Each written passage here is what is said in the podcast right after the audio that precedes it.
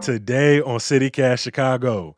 Right now, thousands of Chicago public school kids and their parents or guardians are stressing out about where they're going to high school. Yes, to high school.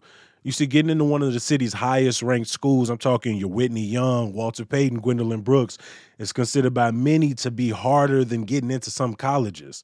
Your future starts with this question with this pencil in your hand. If you don't if you don't answer this question right, you're not going to get into a good high school. If you don't get into a good high school, you're not going to get into a good college. If you don't get into a good college, you're not going to have a good job. And if you don't get a good job, you don't have a good future. Like that was my whole world for like a year. We talked to an education reporter who's covered the selective enrollment process and someone who actually went through it. It's Monday, December 6th. I'm Jacoby Cochran, and this is CityCast Chicago.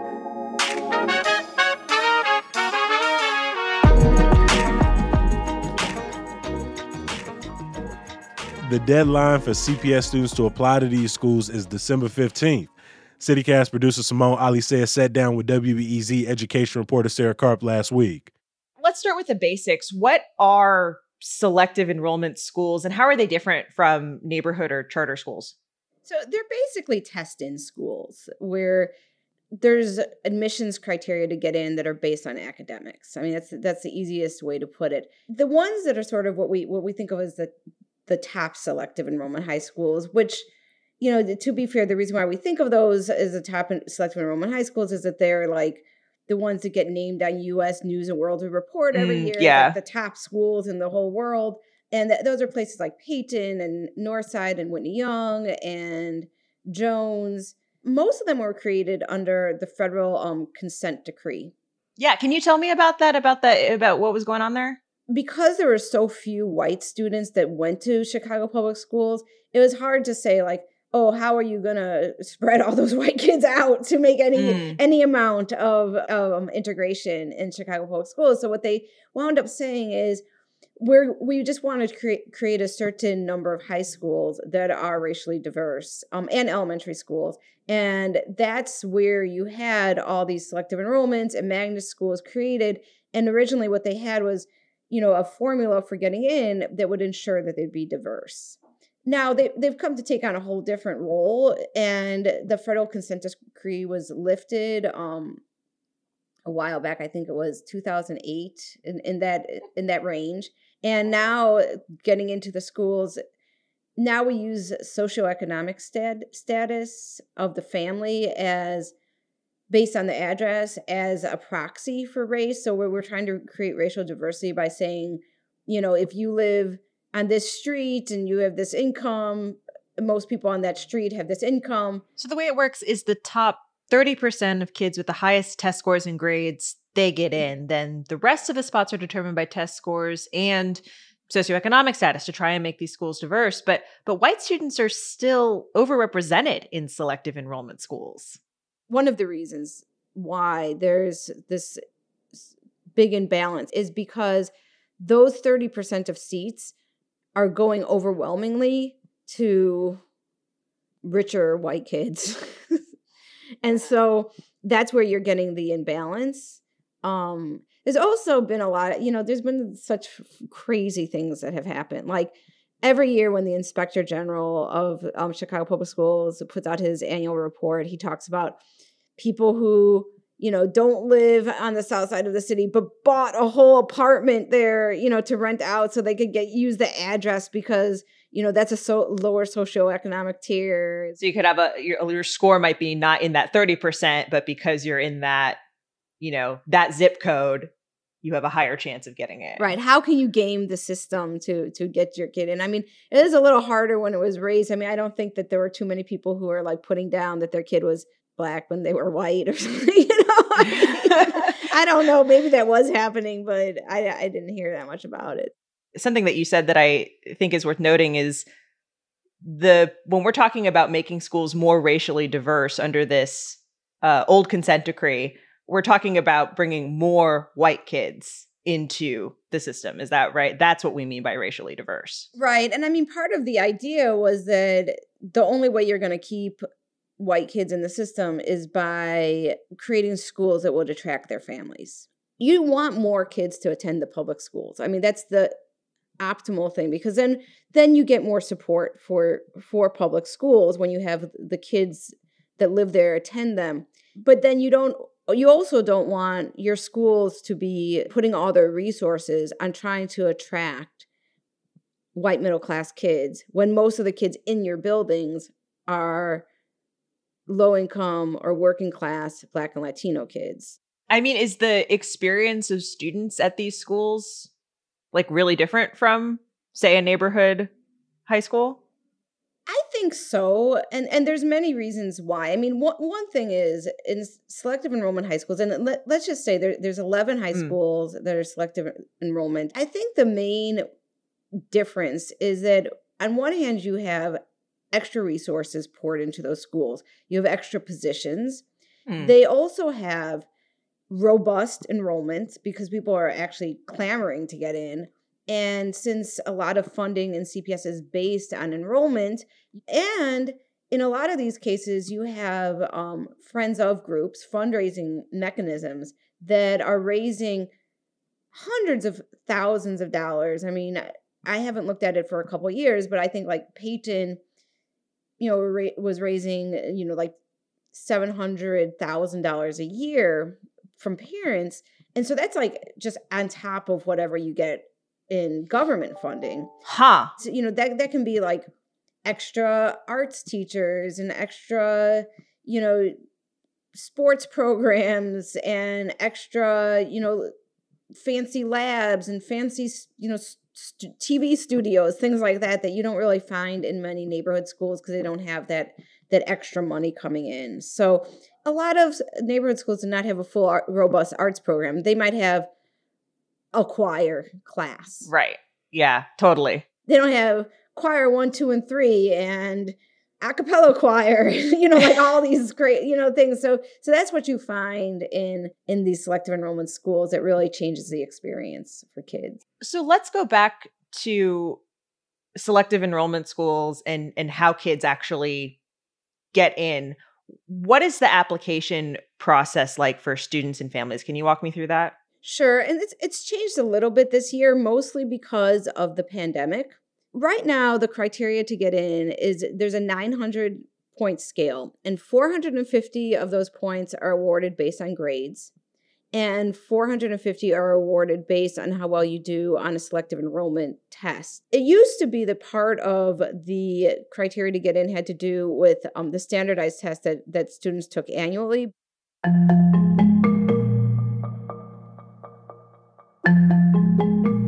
During the seventh grade ISAT, it, it was really hard to, to focus on the test because I just kept thinking how much weight was on the test.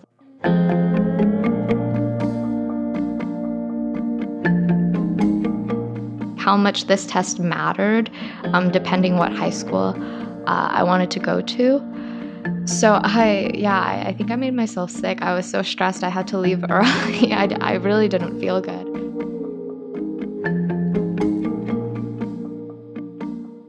My name is Sydney Madden. I write the CityCast Chicago newsletter.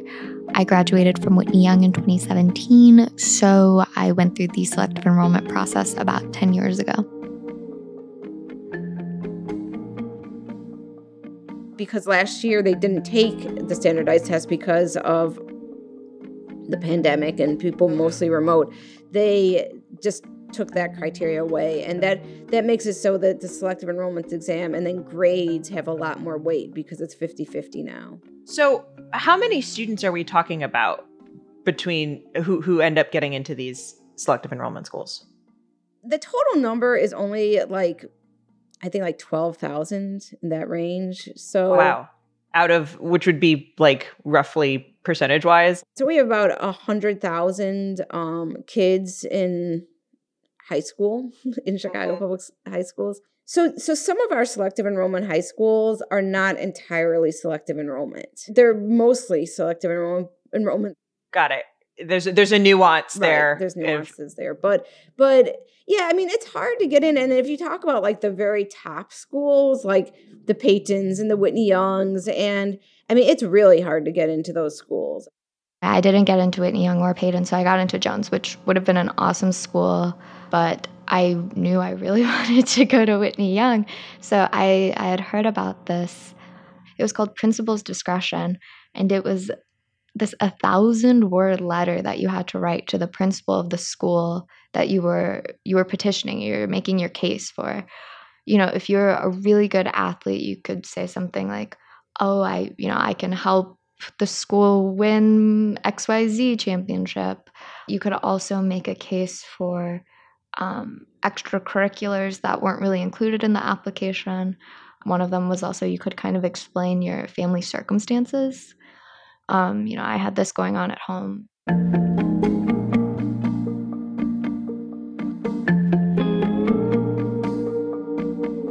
I kind of pulled from all of those. You know, I, I made my case. I was like, I have this going on at home. I, I've been involved in this at my school. And in that way, I kind of felt like principal's discretion was nice because it was more holistic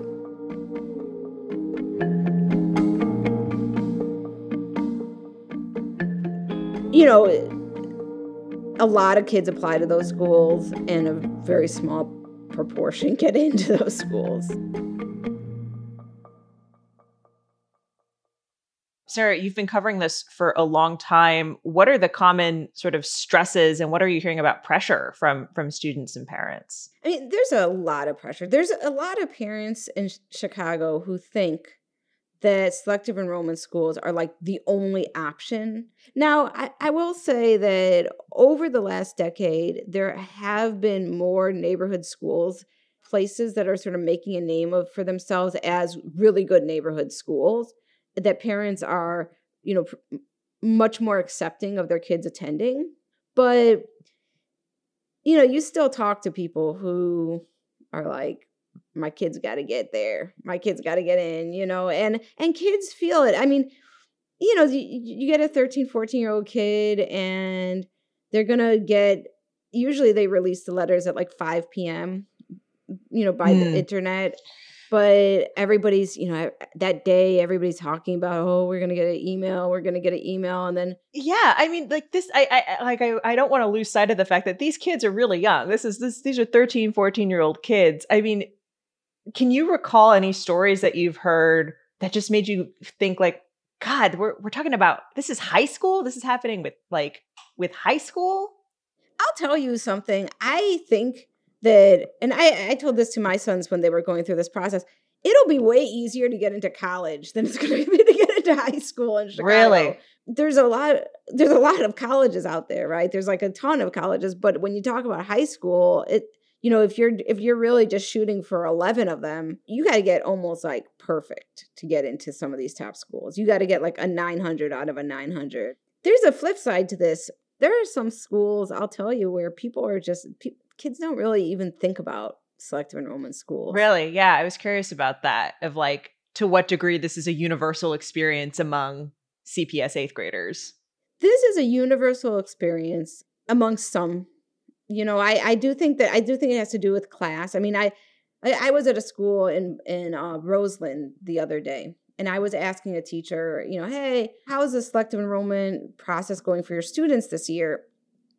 And you know, she's like, we hardly ever get a student that goes to a selective enrollment school. It's not that much on the radar of our kids.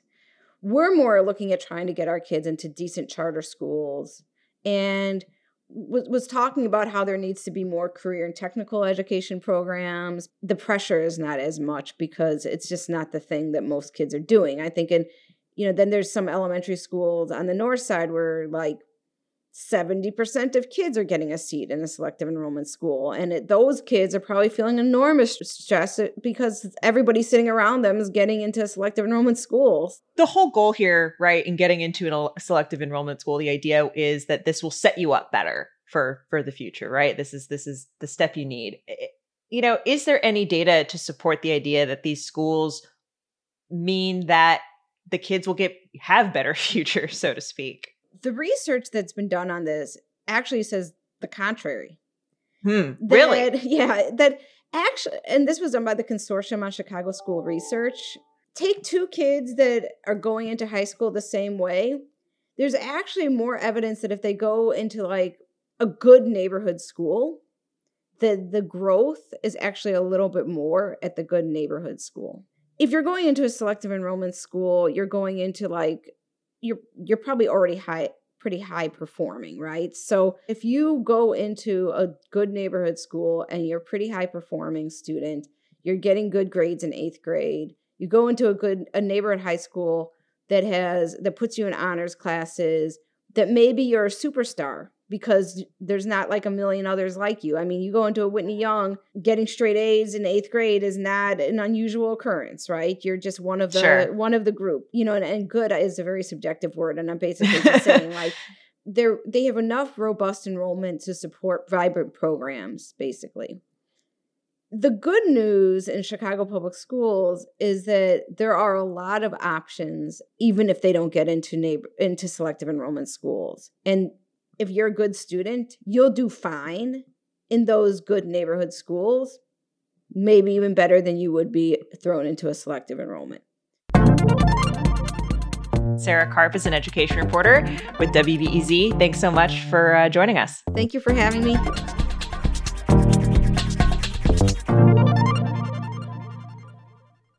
Before I let you go, a little bit of news, y'all. Now, United Airlines may not be building a new stadium, but they are moving to Arlington Heights.